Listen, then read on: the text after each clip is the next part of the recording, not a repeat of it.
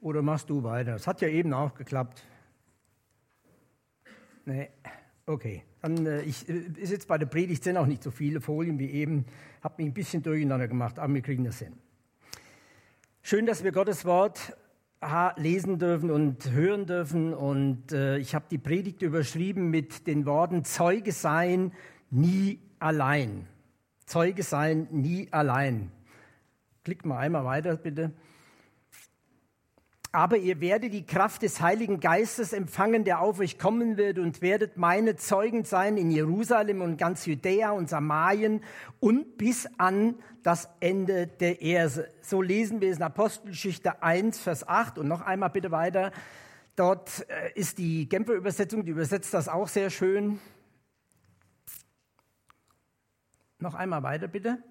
Jawohl. Aber wenn der Heilige Geist auf euch herabkommen wird, werdet ihr mit seiner Kraft ausgerüstet werden. Und das wird euch dazu befähigen, meine Zeugen zu sein. In Jerusalem, in ganz Judäa und Samarien und überall sonst auf der Welt, selbst in den fernsten Gegenden der Erde.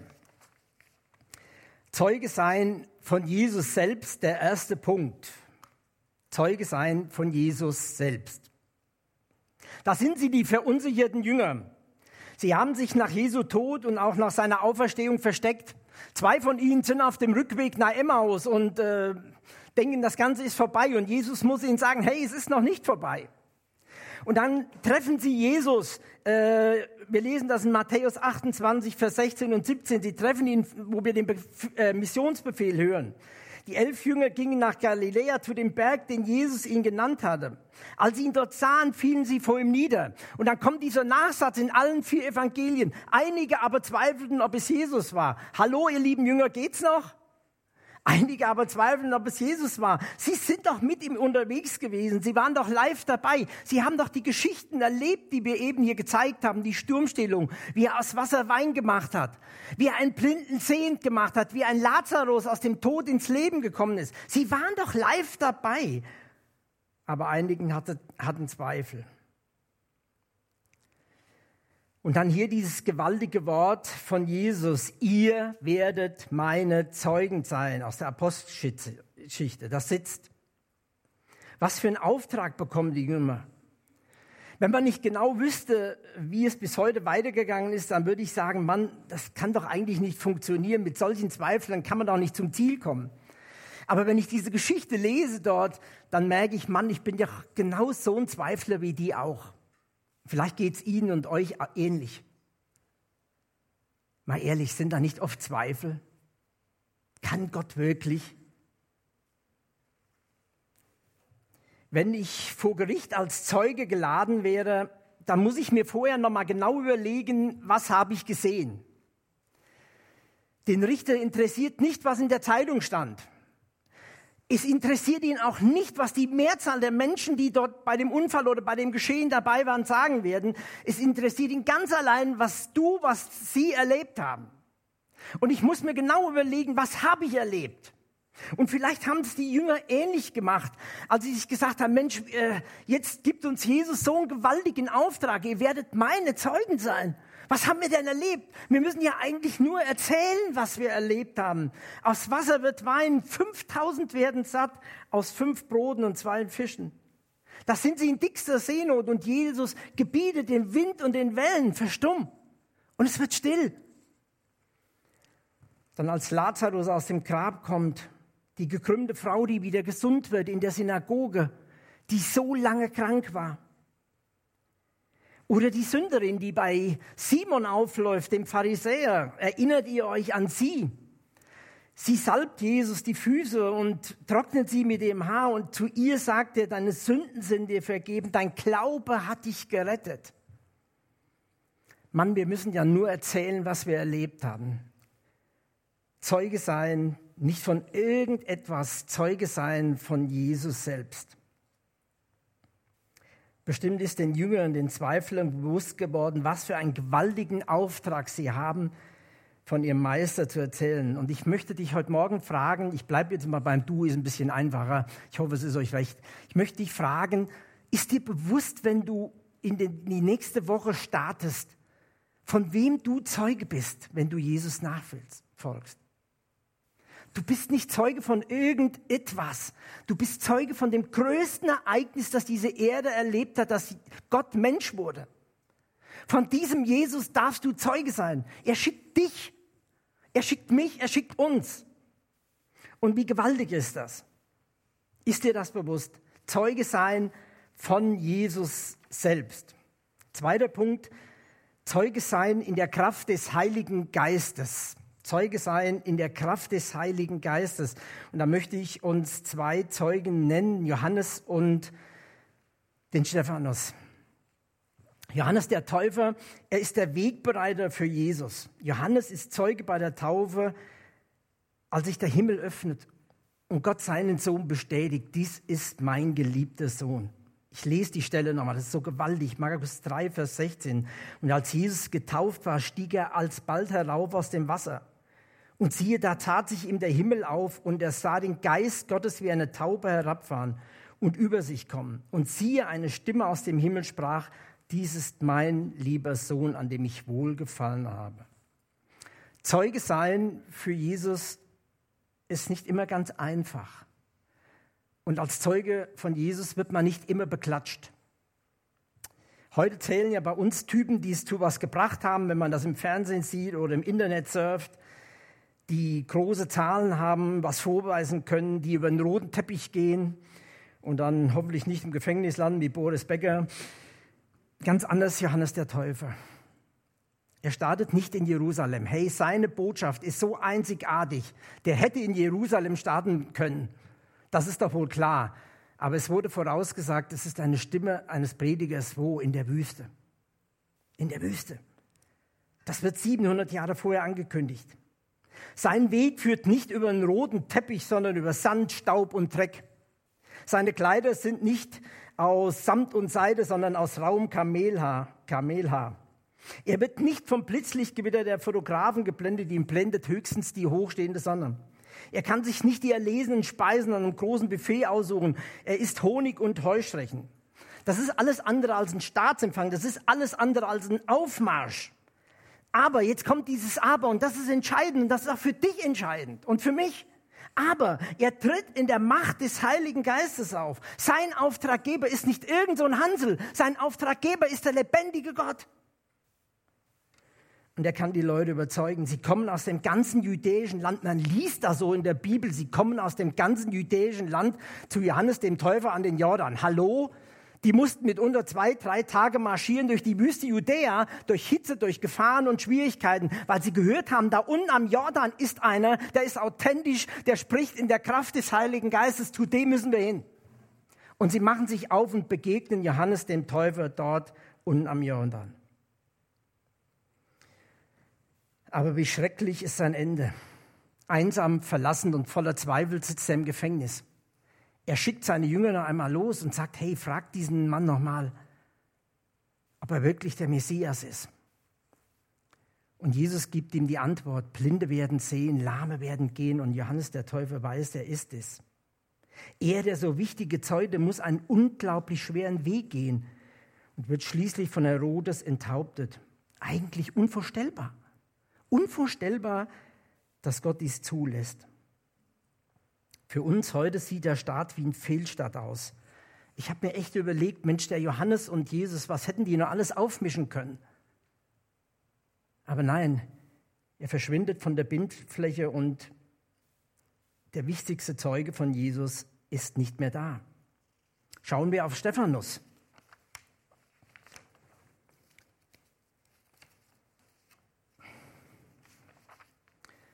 Diakone wählen Stephanus, ein Mann voll Glaubens und Heiligen Geistes, so lesen wir in der Apostelgeschichte. Voll Gnade und Kraft, tat Wunder und große Zeichen unter dem Volk. Apostelgeschichte 6, Vers 8. Und diese Wunder und Zeichen passten dann vielen nicht und sie zerrten ihn vor den Hohen Rat und er wurde dann gefragt und dann hat er dort die ganze Geschichte von seinem Volk erzählt und das ist bewegend, einfach das mal nachzulesen. Und dann bringt er es in Apostelgeschichte 7, Vers 51 bis 53 auf den Punkt. Und er sagt ihnen dort, ihr seid wirklich unbelehrbar, fuhr Stephanus fort. Ihr habt eure Ohren für Gottes Botschaft verschlossen und auch eure Herzen gehört ihm nicht Genau wie eure Vorfahren widersetzt ihr euch ständig dem Heiligen Geist. Nennt mir einen einzigen Propheten, den eure Vorfahren nicht verfolgt haben. Sie haben alle umgebracht, die vom Kommen des Retters sprachen, und diesen Unschuldigen habt ihr nun verraten und ermordet. Gott hat euch durch seine Engel das Gesetz gegeben, aber ihr habt euch nicht danach gerichtet. Und mit diesen mutigen Worten spricht er sein Todesurteil. Sie schleifen ihn vor die Stadt und er wird gesteinigt. Ich habe mich gefragt, Mann, hätte er nicht ein bisschen diplomatischer reden können, antworten können? Musste die Wahrheit so knallhart auf den Tisch? Aber die Antwort finden wir in Vers 55 bis 57. Stephanus aber blickte, erfüllt vom Heiligen Geist. Erfüllt vom Heiligen Geist, fest zum Himmel auf und sah dort Gott in seiner Herrlichkeit und Jesus an seiner rechten Seite. Ich sehe den Himmel offen, rief Stephanus, und Jesus, den Menschensohn, auf dem Ehrenplatz an Gottes rechter Seite stehen. Und im Sterben bittet er noch für die, die ihn steinigen. Das ist eine unglaubliche Geschichte. Was muss das für die erste Gemeinde für ein Schock gewesen sein, wenn so zwei wichtige Zeugen auf einmal von der Bildfläche verschwinden? Und bestimmt haben sich nicht wenige gefragt, warum lässt Gott das zu? Eine Frage, die auch heute immer und immer wieder gestellt wird. Aber wir finden hier im Text keine Antwort. Aber ganz sicher sind Johannes und Stephanus Vorbilder für viele, viele Christen in der ganzen Welt, die momentan unter Verfolgung leiden. Und wenn wir hier so schön im Sonntagsgottesdienst sein dürfen und dürfen Gottes Wort hören, dann muss uns das bewusst sein, dass das viele, viele Menschen auf dieser Erde nicht können. Sondern wenn sie sich treffen, immer mit der Angst leben müssen, dass ihnen Ähnliches passiert wie einem Johannes oder einem Stephanus. Johannes und Stephanus treten in der Kraft des Heiligen Geistes auf. Und genau das ist für uns heute entscheidend, dass wir in der Kraft des Heiligen Geistes auftreten. Schön, dass hier nicht steht, ihr werdet vielleicht oder kann sein oder später die Kraft des Heiligen Geistes bekommen. Nein, ihr werdet die Kraft des Heiligen Geistes bekommen. Leute, und das dürfen wir sicher sein. Wenn wir etwas tun, ob das in der Jungschau oder ob das im Krankenhaus ist oder ob in der Altenpflege oder an der Uni oder eben hier in der Gemeinde, ihr geht als Zeuge nie allein. Ihr geht in der Kraft des Heiligen Geistes. Und das müsst ihr auch nicht vorher bitten, dass der Heilige Geist bei euch ist. Er ist bei euch, wenn ihr Jesus nachfolgt. Er geht mit euch. Er steht neben euch. Aber ihr werdet die Kraft des Heiligen Geistes empfangen, der auf euch kommen wird, und werdet meine Zeugen sein in Jerusalem und ganz Judäa und Samarien und bis an das Ende der Erde. Zeuge sein in der Kraft des Heiligen Geistes. Letzter Punkt, Zeuge sein 3 hat viele Gesichter. Und ich bin seit über 5 Jahren ja mit dem Sinnenpark unterwegs und ich möchte euch einfach mal ein paar Personen vorstellen, die ich in diesen 5 Jahren kennengelernt habe. Das ist so herrlich, wenn man durch ganz Deutschland zieht, und ich bin in Kirchengemeinden, in Freikirchen, in katholischen Gemeinden. Also das ist wunderbar, was man dort alles erlebt.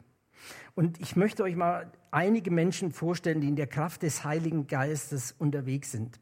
Ich denke an die 2 Damen in Prenzlau. Prenzlau ist eine Stadt 100 Kilometer nördlich von Berlin, direkt an der polnischen Grenze. Da ist der Hund begraben, sagt man bei uns so schön. Gibt es das bei euch auch, den Ausdruck? Ja, nicht? Egal, gut, doch. Also, und die beiden Frauen beten für die Stadt und laden mich ein zu so einem Startgottesdienst, wie wir ihn heute Morgen haben. Da sitzen 25 Leute und 15 sind aus dem sozialen Brennpunkt. Also das sind nicht viele Mitarbeiter in der Gemeinde. Und ich sage hinterher zu ihnen, meine Güte, wie wollt ihr denn so ein großes Projekt stemmen hier in eurer Stadt? Und sie sagen beide, wir wissen, dass das für unsere Stadt dran ist. Wir haben dafür gebetet und haben eine klare Anweisung bekommen und wir machen das. Und dann haben sie es gemacht. Sie haben andere Gemeinden noch mit eingeladen, was da oben gar nicht so einfach ist, weil es gar nicht viele gibt. Und dann haben die in der großen Marienkirche dort in Prenzlau, die wurde gerade umgebaut und hat sich so ergeben, dass die mitten frei wurde. Und dann dürfte mitten in der Stadt Menschen begegnen Jesus sein. Da kamen 1000 Leute, obwohl die Presse gegen sie gearbeitet hat. 1000 Leute, das ist so viel, wie wir bei euch bei der Ausstellung 5000 kämen. Aber Gott hat Menschen vorbereitet und das ist entscheidend. Eine Gruppe ging durch, die waren in der Maßnahme. Das sind Leute, die irgendwo Mist gebaut haben. Und einer von denen ging durch diese Ausstellung und hat seine Kumpels eingeladen. Und dann hat er sie eingeladen und die Pastorin von dort hat das mitbekommen. Der hat zu denen gesagt, hört mal, das ist wie eine Geisterbahn. Es gibt verschiedene Stationen. An jeder Station hört ihr irgendwas aus der Bibel und wenn ihr durch seid, seid ihr Christen. Und dann sind diese 20 Leute gekommen und sind durch die Ausstellung gegangen. Und der sie geführt hat, hat mir hinterher berichtet, im letzten Saal, im Raum der Hoffnung, hatten alle Tränen in den Augen und haben gesagt, wir haben diese Botschaft noch nie gehört. Und dass diese Botschaft für uns gilt, das können wir fast nicht glauben. Aber diese Zusage konnten sie bekommen. Prenzlau, 2 Damen beten für ihre Stadt. Hatten keinen Pfennig Geld und das Geld war nachher da. Ich denke an den Manager in Balingen. In Balingen bin ich morgens zum Gottesdienst. Ich hatte überhaupt keinen Bock da drauf. Das war ich noch im ERF. Und zwar, ich musste um 5 morgens los, 2 Gottesdienste in 2 verschiedenen Kirchengemeinden. Und ich habe in der Woche dann gesagt, Herr, wenn man keine Lust zu was hat und dann, das ist nicht gut, schenkt mir ganz viel Freude und schenkt, dass da sich was bewegt. Und dann bin ich dorthin, habe 2 Gottesdienste, der erste war um 8:30, die hatten aber auch keine Technik und nichts, musste also alles selber aufbauen, und der andere 10. Und dort treffe ich diesen Mann, diesen Manager, der durch, wer weiß wie viele Länder schon gereist ist und Unglaubliches gemanagt hat.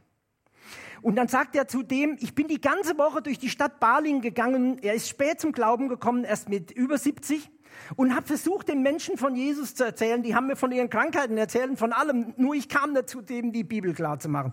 Diese Ausstellung müssen wir in Balingen machen. Und wir hatten eigentlich das Jahr voll und ich habe gesagt, es geht nur noch im Januar, Februar. Und ich war im November bei dem. Also nichts mit lange Vorbereitung und so. Das dachte, das schaffen wir. Und dann hat er diese Ausstellung gemacht. Es kamen 1800 Besucher, ganz, ganz viele Schulklassen. Er ist nicht einmal an die Schule gegangen, die einladen. Als nach einer Woche keiner sich angemeldet hatte, ist es das zweite Mal hingegangen. Als sich wieder keiner angemeldet hat von den Schulen, ist es das dritte Mal hingegangen. Und dann hat er dabei gesessen, wie sie sich angemeldet haben. Und dann steht er, und das werde ich nie vergessen, dann steht er am Ausgang und schenkt jedem der Besucher von den Kindern einen Lolli mit einer Freude in den Augen. Mir hat es fast die Tränen in den Augen getrieben. Dieser Manager, wenn ich ihn später angerufen habe, dann war er irgendwo in der Schweiz, obwohl er schon fast 80 war oder flog irgendwo in der Welt rum. Aber er wusste, das ist mein Auftrag der Stadt Balingen, die Botschaft zu sagen. Und er hat es getan. Bezahlt hat er fast alles ganz allein. Ihr werdet meine Zeugen sein. Ich bin in Aue. In Aue, eine kleine Gemeinschaft. Ich predige dort und die hatten auch ein bisschen Angst, dass sie das überhaupt hinkriegen, eine kleine Gemeinde. Und hinterher kommt einer auf mich zu. Und er sagte, ich möchte, dass der Sinnenpark hier in meiner Stadt stattfindet. Das ist eine große Chance. Ich habe Leukämie und ich weiß nicht, wie lange meine Uhr noch läuft. Aber ich werde von meinem bisschen Gehalt, werde ich die Hälfte bezahlen, dass wir das schaffen hier. Und sie haben es geschafft. Aber ich werde die glänzenden Augen von ihm nicht vergessen. Er sagt, es sieht momentan nicht gut aus. Aber das wäre für mich so ein Wunsch und ein Anliegen, dass ich den Menschen hier in Aue, dass wir in die Botschaft noch einmal sagen dürfen. Ihr werdet meine Zeugen sein. Und ein letzter. Ich bin am Schönblick. Schönblick ist bei euch ein Begriff. Da ist die Ausstellung 5 Wochen in so einem Gewächshaus. Und wir bauen ab und hinterher kommt einer auf mich zu. Als wir komplett fertig waren, drückt mir 500 € in die Hand und sagt, du, ich bin heute Morgen hierher gefahren und da hat mir Gott gesagt, gib dem Geld mit. Und zwar in bar. Habe ich gesagt, ich kenne den doch kaum. Ich kannte ihn auch nicht. Er hat mir auch keine Adresse gegeben. Er wollte keine Spendenquittung, nichts. Er fuhr dorthin und hat diesen Auftrag bekommen. Der Geist hat in ihm gewirkt. Und dann sagt er, was soll ich dem dann geben? Das nächste Auto, was ich vor mich setze, das, was da am Nummerschild steht, das gebe ich. Setzt sich ein Auto vor und steht eine 500 hinten drauf. Oh, sagt er, so gut kenne ich ihn jetzt doch nicht. Dann muss auch von der anderen Seite noch ein Nummerschild kommen mit 500. Und dann kam von der anderen Seite ein Nummerschild mit 500. Und er ist an die Bank gefahren, hat die 5 Scheine geholt und hat sie mir in die Hand gedrückt. Vom Heiligen Geist bewegt. Für mich waren es mehr wie 500 Euro. Es waren eine Phase, wo ich so viele Zweifel hatte. Und Jesus machte mir klar, Rainer, du musst dir um dieses Geld keine Sorgen machen. Wenn ich will, dann kann ich aus neben diesen dreckigen Steinen, die du am Wegrand siehst, kann ich dir Geld machen. In der Kraft des Heiligen Geistes. Was nun bedeutet das für uns? Jeder, der Jesus nachfolgt, ist auch sein Zeuge. Jeder kann und darf in der Kraft des Heiligen Geistes Zeuge sein. Ob mit, ob ohne Zweifel. Zweifel sind erlaubt. Ob wortgewaltig oder ganz ruhig. Ob in der Diakonie, im Kindergarten oder in der Schule oder im Krankenhaus. Jesus selbst steht ihr zur Seite mit seinem Heiligen Geist. Ihr werdet meine Zeugen sein. Diese gewaltige Zusage haben wir. Und wir haben die gewaltige Zusage, dass wir nicht allein sind. Ich möchte noch ein Gebet sprechen. Ich möchte danken, lieber Vater, dass wir in deinem Namen unterwegs sein dürfen. Hey, was ist das für ein Vorrecht? Wir haben uns manchmal so gemütlich eingerichtet und uns geht es ja so gut. Und vergessen einfach, was wir für einen wahnsinnsgroßen Auftraggeber haben, für wen wir unterwegs sein dürfen. Und dann sind wir nicht alleine unterwegs. Ja, wir haben Zweifel. Ja, ich habe Zweifel. Ja, ich habe immer wieder Ängste. Ja, aber ich darf in der Kraft des Heiligen Geistes gehen und darf rechnen, dass du Menschen vorbereitest, dass du Menschen in die Nachfolge rufst und dass du mir immer wieder selbst auch die Freude und die Liebe zu dir gibst, diese erste Liebe, die so dringend nötig ist. Ich bete dich an. Amen.